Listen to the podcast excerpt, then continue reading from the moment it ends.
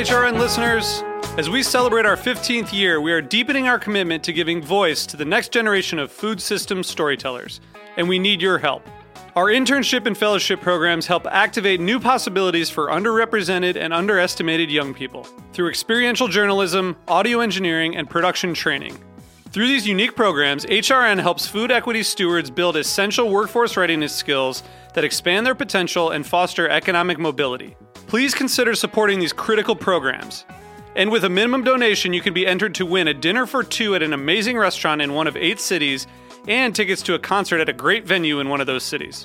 We have incredible partners across the country who have donated, as they also share our passion for helping to educate the next generation of food systems storytellers. Check out heritageradionetwork.org slash 15 to donate and enter to win today. That's heritageradionetwork.org slash 15 to donate and enter to win today. And make sure you donate before March 31st. Thank you. Today's program has been brought to you by Hearst Ranch, the nation's largest single source supplier of free range, all natural, grass fed, and grass finished beef. For more information, visit HearstRanch.com. You're listening to Heritage Radio Network, broadcasting live from Bushwick, Brooklyn. If you like this program, visit heritageradionetwork.org for thousands more. Are you looking for a speed course in food history? I've got just the book for you. Stay tuned on A Taste of the Past.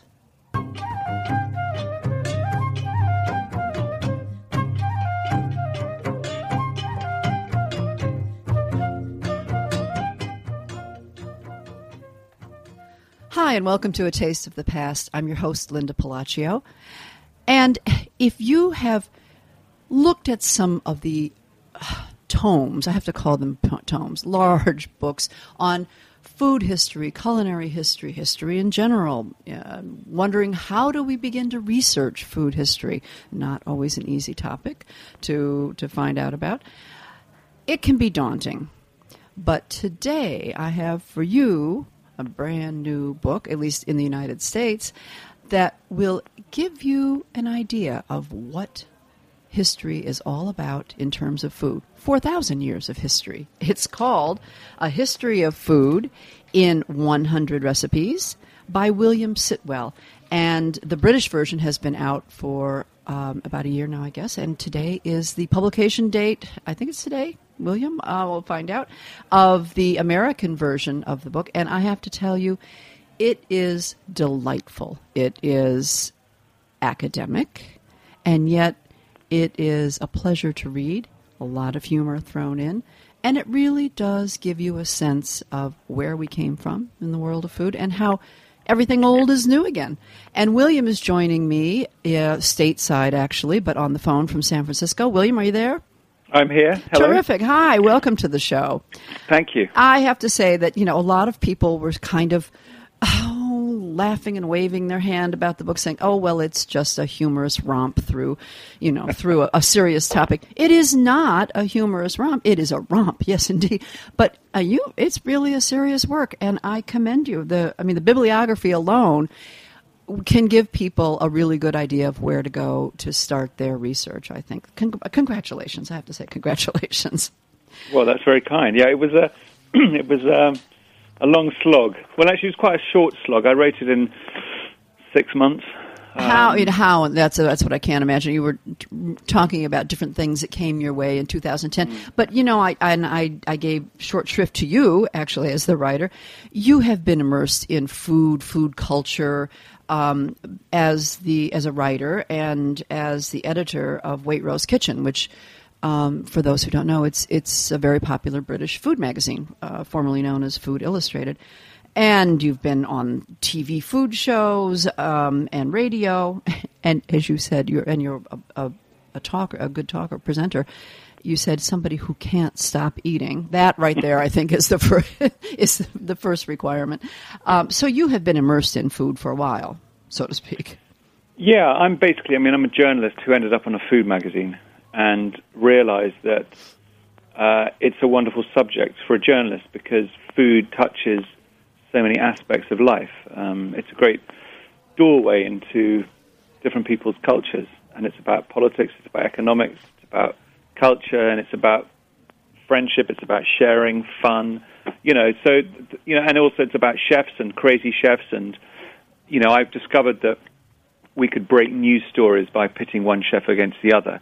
There's lots of great food rows you can have. You can create wonderful scoops, you know, um, uh, you know, have coming up with polls in, the, in, in, in food. People have lots of opinions about food. Everyone Oh, is yes, passionate about food, from from the farmer to the consumer. It touches everything. So, it's as as a writer and a journalist, it's the most perfect subject. And also for me, the food scene in in in Britain, where I live and where I work, over the last 15 years, where I've been immersed in this subject, has been incredibly exciting. So, I've watched, monitored, written, and engaged in a subject that has become, you know, really, uh, you know, part of the national debate really in the UK, and um, A- you as know, well and- as it has here. And uh, as I say, everything old is new again. I mean, it's not exactly an, anything new, but it has taken on, um, I guess, uh, a, a position of, of importance, of more importance than it has for many years, at least um, in terms of people's um, uh, what they're what they're looking for in food and, and, and their the production of it and the growing of it. And and people are, seem to be more concerned than ever with food. Yeah, and it's slowly dawning on people that, that the what is what most people think is common sense really is common sense in that you know it's a, a very important part of your health and well-being what you eat. And also how you source that food is very important for the health of the planet. And I mean the 20th century saw this extraordinary rise in the growth of consumerism and in and in sort of the processing of food and and the manufacturing of food and the, the move to, to fast food. And um, I mean there was an amazing guy called Clarence Saunders who invented the modern supermarket really in the states in the early kind of 19 teens. And uh, he founded a store called Piggly Wiggly which you've probably heard of which is still going now and he was an amazing man because he was traveling on a train from Indiana trying to work out how to deal with the inefficiencies in the retail trade at a time when, you know, you queued up for food and people in white coats served you and therefore your staff were rushed at particular times of day and then had nothing to do with the, with the rest of the day. And he, on this train, he stopped and he saw a pig farm and he saw a mother sow being fed by her little piglets and he hit on the idea of self-service. So he opened stores where people could help themselves and he called it Piggly Wiggly. And some might say that Clarence Saunders then unleashed this sort of mass consumerism on the world. But I mean, I'm sure it could have happened for other reasons. But mm-hmm. we, subsequently, from the 20s onwards, we've seen the mechanization of food. We've seen people embracing new technology in their homes. And it took people like Francis Moore Lappe, famous Californian, Right, diet for a small planet. Right. you know, to start saying, hang on a second, we need to think about the planet, we need to think about the conversions of protein from grain into meat and the inefficiencies in that, the amount of water it takes to raise cattle. And she argued for the vegetarian diet very, very successfully. And it's taken people like her and various campaigners to get to sort of try and get the world to wake up and see the damage that we're doing with, with our obsession with fast food and processed food and, and, and the manufacture of food. So, you know, the last hundred years has been an extraordinary revolution. But you're quite right in that there's lots of things in the food scene today that people think are new, and there's nothing new. I mean, I went through quite a lot of Victorian cookbooks when I came home from an auction a few years ago from the London auction house Sotheby's, and and there I found in a book called uh, Cassell's Dictionary, it's a dictionary of food, people talking about leftovers as a, sort of- as a sort of new trend. And of course, here we are, you know, editors like me who edit food magazines, thinking that you know leftovers is new and trendy, and of course, it's not at all. and and also the cycles of publishing throughout history, you know, go in you know endless cycles. In that, um, you know, people will go from trying to be incredibly authentic, and then someone will say, "Oh, that too takes too long," so they then produce something that's really really speedy, and then someone says, "Oh, it's not authentic enough. We must produce something that's more authentic and less quick." And, Right. you know, so you see over time the hist- you know these cycles in publishing, cycles in food trends, and it's something that I wanted to pick up during the course of my book. Well, I'm so glad you went to that auction and picked up those those old books, those old cookery books, because um, it, it really did spark uh, a terrific, as I said before, romp through 4,000 years. Unless people think you jumped right in in, in the 1900s. Uh-uh. You start w- with uh, Jean Bottéro, even uh, Mesopotamia, the foods of Mesopotamia, all the way up through Mario Batali talking about um, the food he cooks today in his restaurants. And the first, and it's not, and, and really um, the title, it's not 100 recipes necessarily, although, yes, you do have sort of recipes, but it gives people the idea 100 different things that you feel were, were I guess, points. Is that it? Um, yeah, that's right. Points of departure? I mean, I'm not, you know, I'm not going to start saying that I'm a fraudster and that I don't totally deliver what I promise. I mean, the book is called A History of Food and 100 Recipes. There aren't 100 recipes in there, but what I've done is I've stopped a particular point in history and have got as close to a recipe as I can mm-hmm. because I wanted to, to write contemporaneous accounts. You know, I wanted to show people exactly how food was being written about at a particular moment in time and then not try and translate that for the modern cook, not try to update it not try and say, okay, you know, here's a recipe based on that, which you can then go to your local market and deliver at home. I wanted right. people to read how recipes were written over time. And there were, you know, I needed to cover, for example, important moments in the development of bread. Now, bread, people weren't writing down recipes for bread until the sort of, uh, you know, the, the 14, 1400s, 1500s. So I stop at uh, the Bayeux Tapestry, this famous tapestry that was produced after the Battle of Hastings in 1066, very famous English battle. Right. And um, within that um, tapestry, there's a section where you can see a bit of sort of uh, outdoor catering, and you can see people making breads. And so I use that as a moment. And also, 1066 was a point after which we see the introduction of the hair sieve, which sounds bizarre, but actually it's very important because the hair sieve enables people to refine the flour they were using, and it meant that people could then um, use a finer flour and produce much finer, whiter bread, which was seen as an amazing sort of status symbol. Right. And likewise, you know, I wanted to touch on the Vikings and their contribution to the world. But Vikings didn't write down recipes. I mean, when they were marauding through Britain, for example, they didn't stop before they pillaged and and set fire to your house. They didn't stop to find out what you were eating and write down recipes.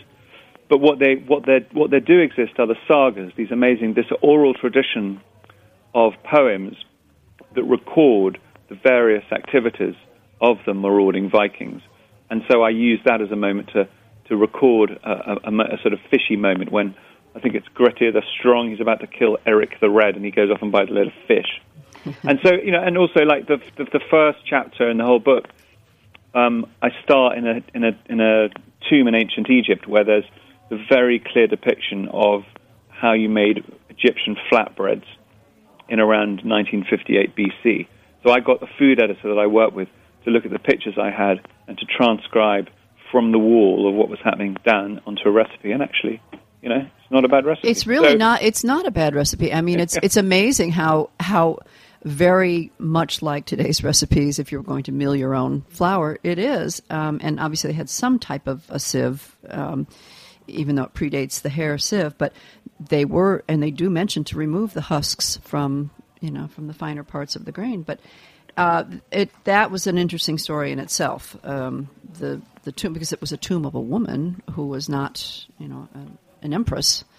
And That's was, right. It's very unusual. I mean, it's an unusual tomb, a as you say, because it's a tomb of a woman, and there are very few tombs to women. So she must have been very important, and she was either the wife or the mother of what's called the Antiphora, who was one of the pharaoh's right hand men. And so it's important for that, and also it's important because the paintings in the tomb are incredibly well preserved. And, you know, the ancient Egyptians had depicted on the walls of their tombs the things that they wanted to take into the afterlife. And so obviously she loved her food, and she loved her bread. I mean, there are depictions of um, butchery going on.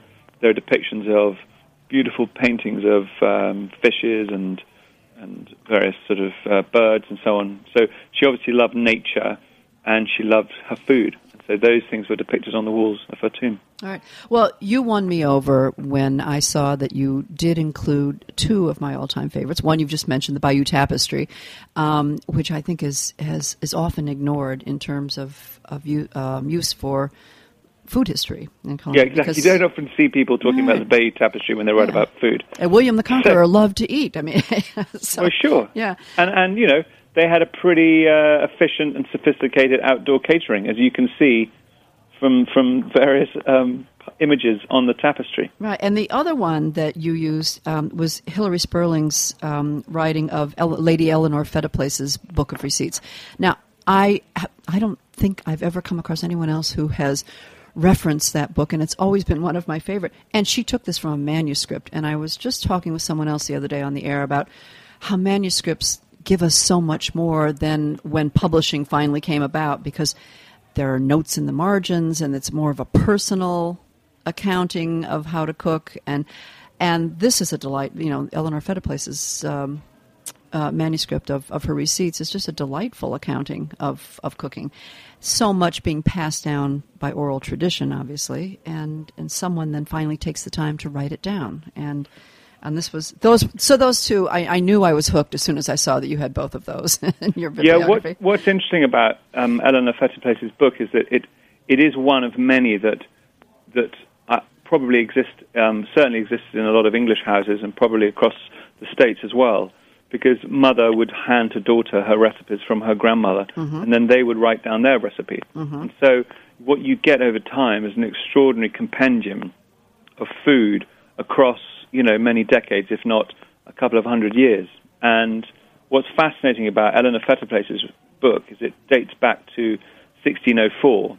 It wasn't until um, her sort of great great great grandniece came across it that she decided to transcribe it and publish it as a as a book, uh, kind of low print. But for me, it sort of it describes rather interestingly the food and the culinary practices of the of the, the turn of the you know the 16th century, 1604, and she's got this fantastic recipe for uh, for crayfish, and uh, you know 1604 was not a great year. You know they had the plague, there were lots of Right. there was a lot of death going on, and um, uh, you know what you get is a very clear depiction of how she ate and lived. You know the ovens that she had, and and also the progress that you that you see in food, food history. Because before that period, there was a lot of medieval influences on on on food, with sort of sweet matched with savoury, lots of saffron, almond milk, pottage, and so on.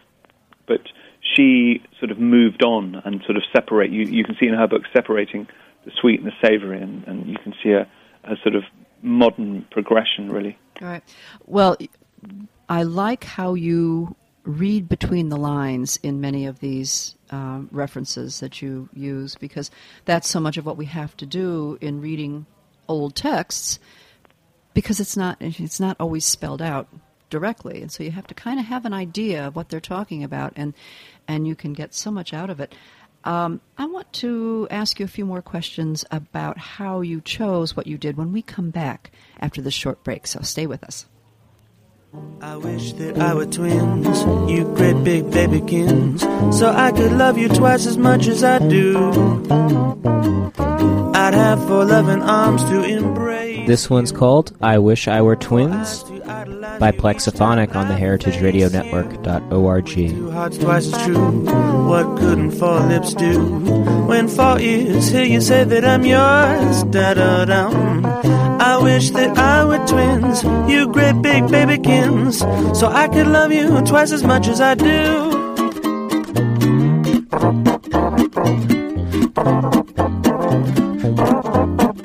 I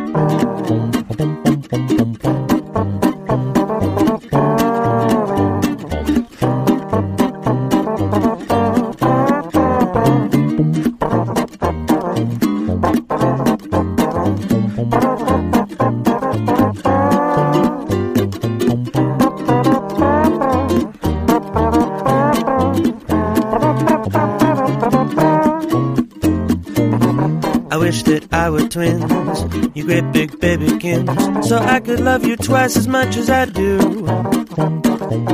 I'd have four loving arms to embrace you, four eyes to idolize you each time I face you. With two hearts twice as true, what couldn't four lips do?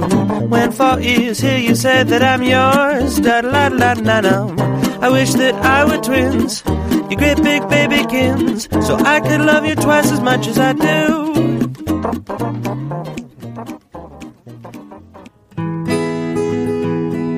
Hearst Ranch grass fed beef. Pasture raised on 150,000 acres in Central California. Hearst Ranch grass fed beef, free range, sustainably produced, humane. Hearst Ranch grass fed beef, the authentic flavor of the American West. And welcome back. I am talking with William Sitwell, a journalist and editor of Waitrose Kitchen, a food magazine in Britain, and a TV star. Well, Will appears on TV and radio. Uh, and William has written a new book called A History of Food in 100 Recipes.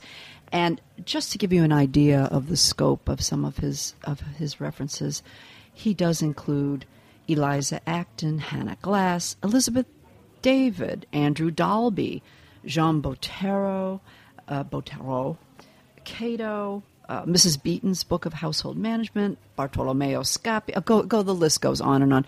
You think of a reference that you may have used, and it will be there, I assure you.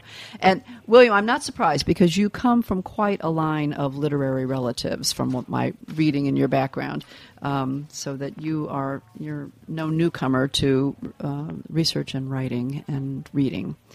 Uh, tell us a little bit about your about your family background in terms of being immersed in in the world of, of words. Well, my great aunt was a famous poet called Edith Sitwell, and uh, she had two brothers, Osbert and Sacheverell. Sacheverell was my grandfather. He wrote over 130 books on poetry, music, and art, and his um, elder brother, Osbert, wrote a very famous autobiography called Left Hand, Right Hand, which basically portrayed a sort of dying period of, uh, of the Edwardian life in England. And Edith was a very famous poet, partly because of the way she looked. I mean, she, my grandfather once said she looked like an altar on the move.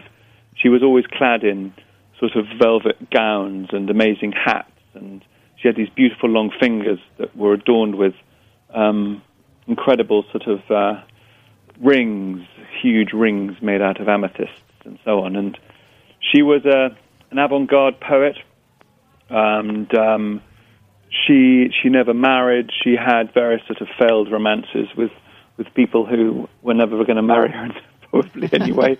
and um, but she she was a brave poet. She wrote a lot of um, poetry um, in the war, in the Second World War, depicting the Blitz and so on in in London, and and she sort of stood up against that sort of thing, which was a brave thing to do at the time. And I suppose she's probably partly mo- mostly famous for a, a, um, a piece of work called Facade, which were very rhythmic poems using assonances and dissonances and metaphor and using language um, for its sound rather than necessarily its meaning. I always say she was, you know, she's an early white rapper, and I love I love her work. It's her poems are the poems in Facade, which were put to music by William Walton, brilliant English composer. Interesting. Um, are sort of move from the melancholy to the very fast and complicated. There's one called um, uh, Hornpipe, um, which is the first one, which goes, um, Sailors come to the drum out of Babylon, hobby horses foam, the dumb scud on scardonoceros rum, which the coursers of the breakers rocking horses and with daughters Lady Venus on the settee of the horsehair sea. New arisen Madam Venus for a sake from far came the fat and severed emperor from Zanzibar, who like golden bouquets lay for Asia, Africa, Cathay, or lay before that shady lady by the fibroid Shah. I'm not quite sure what that means. Oh, I'm, I'm glad you don't like because I certainly don't. Right? it is. It. I can see it being set to music. It is very rhythmic. It's it's very rhythmic Yeah. and a bit like modern rap, where the sounds of the words and the pulsating beat of the music and the effect of that gives you a meaning which isn't necessarily, you know, linked to the words. You know, where you can the two can work together. Right. And I think she's an extraordinary. She was a very musical poet, and I and I love her poetry and and um, so she was a you know her personality was extraordinary. I mean, she wore these she wore the clothes she wore were extraordinary, and she wore these enormous hats. And she was once staying with my grandfather when Noel Coward was staying, and she went out into the garden and she she disappeared, and someone had to go and find her. And Noel Coward said she was found lost among the cabbages. She had such a big hat on she couldn't see out, and she refused to take it off, so she was lost in the vegetable patch. Well, you were obviously influenced by all these um, people who came before you and your family, because the book is as as readable as it is informative. I mean, so often these you know these books that try to to cover a lot of territory, a lot of ground. Um, are dry, and yours is certainly the book is certainly not dry. It it does move right along. It's very enjoyable to read. Um, That's kind of you. I mean, I think it's partly because I'm easily bored, Mm. and um, so I, I I I kind of kept myself interested as I was writing it. So, and also someone who spent sort of years catering for sort of magazines for mid market. Got to keep got to keep them simple. interested, huh? you know, so I've got sort of tabloid instincts, so I use that as well. But I did allow myself to drift off a bit and have some thinking and, and a little bit of No, you did, and I and I But, think if um, somebody somebody wants a good topical history, you know, leading them through the the ages, it, I don't. I think that this is, is truly a respectable book to, to go to because then they can veer off into what period they that interested them the most. So my question to you is, how did you pick? I mean, it must have been a difficult decision how to pick which stopping points, where along the way um, what did did they, something just stand out to you and really as oh this was a marker in in history Well, I had a researcher that I worked with, and together she and I plotted um, the scope of the book, and we decided that we wanted to basically cover off various areas. So we wanted to start quite early, start at a point. well, you started at the beginning i mean So we start at the beginning. We start as early. why not just do like a, like a, the a thousand years of english food Yeah. history that would have been that would have yeah, been exactly. something So we kind of started as early as we could, and also I wanted to make sure that I was using primary sources because mm. there's lots of mythology about food, and I wanted to make sure that when I that I nailed facts. So, funnily enough, once you start investigating this subject, I found that the subjects, together along with the researcher I worked with, sort of popped up, and it was the best stories and the stories that most interested me. And then, and then, all, it was almost a case of me then arguing to myself and then arguing in the essay as to why this period was important. And so, for example, you know, you can't but help stop and analyze what the Spanish conquistador Hernan Cortes discovered um, in the early 1500s when he was um, conquering or discovering um, the new Spain, Mexico, and coming across that extraordinary Aztec leader Montezuma. Because, of course, Cortes brings back chocolate, coffee, as well as gold, turkeys, tomatoes, chilies, these amazing ingredients. And what's amazing is also to think of European international food, what it was existing like without these things like tomatoes. And it's actually quite late that you get tomatoes mentioned. I mean, I stopped at a guy called Antonio Latini, who was a, a cook in sort of Neapolitan Italy in the in the sort of early 1700s, and he's the first. He produced a book where you have the first ever mention of the word tomato in a recipe. So basically, with my journalistic hat on, I found myself naturally stopping in various points. But then I also would would want to write about the the development of the modern supermarket, the development of modern contraptions in in kitchens, Uh-huh. the development of the phenomenon of the celebrity chef. Right. Um, you know, who was the first celebrity chef? Marcel Boulestin is my argument because he was he, he appears in an early schedule of the BBC in the 1940s, Right. and and then also looking at who were the key influences in in cooking in in, in the states, which is why I stopped with Alice Waters. Um, you know, Mario Batali. I mean, Alice Waters, and as well as people like you know Frances Moore Lappé with the book we mentioned before. So really, once I started sketching out the broad brushstrokes, it was then a question of finding out, you know, what else I needed to, to paint the color in the dots, so that overall you have a history that then is a kind of history of everything that you have in your kitchen today. That's right I mean, Well, there were some dead ends I went down. Like, I wanted to write about the cheese grater because I thought that'd be quite interesting. And I, if you look on the internet, it tells you that there's a, a museum in The Hague dedicated to cheese graters. And I, you know, I just I looked and I looked and I looked, and I think there's complete fantasy. So there were some cul-de-sacs that I found I, I ended up in dead ends and I stopped and, and I realized that I'd been sort of wasting my time. And there were other areas that, um, that were much more fruitful. So, but as you say, I mean, I think in a way it's, uh, what's interesting is that I'm able to tell a history of the world through food because food influences everything that we do. And so it's a quite fun way of actually enveloping myself in, in history. And I'm not a historian, I'm just a scribbler. But I learned a lot on, on the way. And I sat in the British Library, this amazing institution in London, which has virtually a copy of every book that's ever been published. Right. And you can hold these precious objects in your hand, these ancient books. And, I, I have, they I have, I have visited the manuscript room, and it was, it is quite, quite unbelievable. Yeah, well, I was impressed because you even uh, include some Chinese history in there, which most people, when they're writing about food history, they stick to Western development and and and don't venture into the East, the Far East. But you do have um, a bit on uh, on some of um, Imperial China. And, Well, that's right. I mean, half of the world lives on congee. right. So I needed to sort of, I wanted to work out where this rice dish had come from. And so I delved into the Book of Zhou, which is um, a, pretty dense, thick uh, official history of Imperial China. There's 24 histories of Imperial China. And the Book of Zhou is 50 chapters long and is, is the one that includes a reference to congee.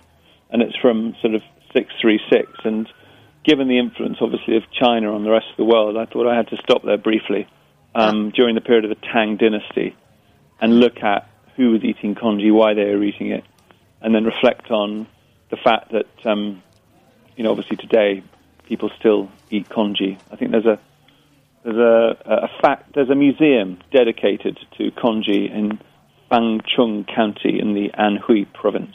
Huh. So um, maybe I should make a pilgrimage there. Yeah, find well, out and more. it was certainly worth pretty- mentioning. It's not, it's not, it's not a dish that's particularly attractive to my palate, but I thought I ought to mention it. Okay, so as much as I am impressed with your work in the book, I have to ask you a question. There was not long ago, just just a, a couple of years ago, um, a project um, um, by the BBC and Radio 4 at the British Museum called A History of the World in 100 Objects. Is this, did this have an influence on your book by any chance? Um, not just an influence. I completely ripped off the idea and then ran with it with food. I thought if there's a history of the world in 100 objects, we can do a history of food in 100 recipes. And you know, you can push it. I mean, someone else needs to write a history of war in 100 battles. Someone else can write a history of horticulture in 100 gardens. So to me, it just seemed a, a, a neat trick. And funnily enough, Neil MacGregor, who wrote that book, I saw him at a literary festival in the UK, and I showed him my book, and I got him to sign it. And I, thank, I said, I'm, thank you for allowing me to pinch your idea. And he was fine about it. So, but no, he, he, he runs that famous museum in, in, in England, and his book, book is magnificent. And it just seemed a very nice conceit to use in order to study food. So I brazenly, unabashedly, without embarrassment, I nicked that idea and I've rolled it out. For Well, Well, you've just opened the door for a lot of other people to jump on the train. so, well, as as much as um, we hate to just limit it to 100 recipes, it's not really because you do give us um, reference points and talk about history for 4,000 years, and anyone can can really infer from that that there are so so many more um, subjects to explore and so many more recipes to explore. And you said yourself that this book is an investigation into and a tribute to the passionate people who have driven its, the story of food, its story, forward over the centuries. And I think you did it. I think you did a good job, and I and I'm still having fun with it. I have not read every chapter in its entirety. I tried to do a fast read, but another one of our hosts here at the radio studio walked in and said, "Oh, I love that book." He said, "I'm having such a good time with it." So there you go. You won us over, and um, and it's it's certainly a credit to you. And good luck with the book in America. And welcome to this side and your launch of the book. And I hope to hear more from you. And thank, Thank you. for It's been a it's been a great treat talking to you. Thanks Okay, a lot. good. It's been a pleasure spending time with you, and thank you for listening to A Taste of the Past. I'm your host, Linda Pelaccio.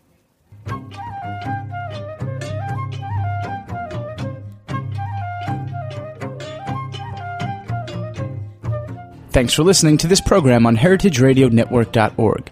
You can find all of our archived programs on our website or as podcasts in the iTunes Store by searching Heritage Radio Network. You can like us on Facebook and follow us on Twitter at heritage underscore radio.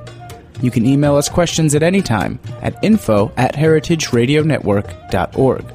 Heritage Radio Network is a nonprofit organization. To donate and become a member, visit our website today. Thanks for listening.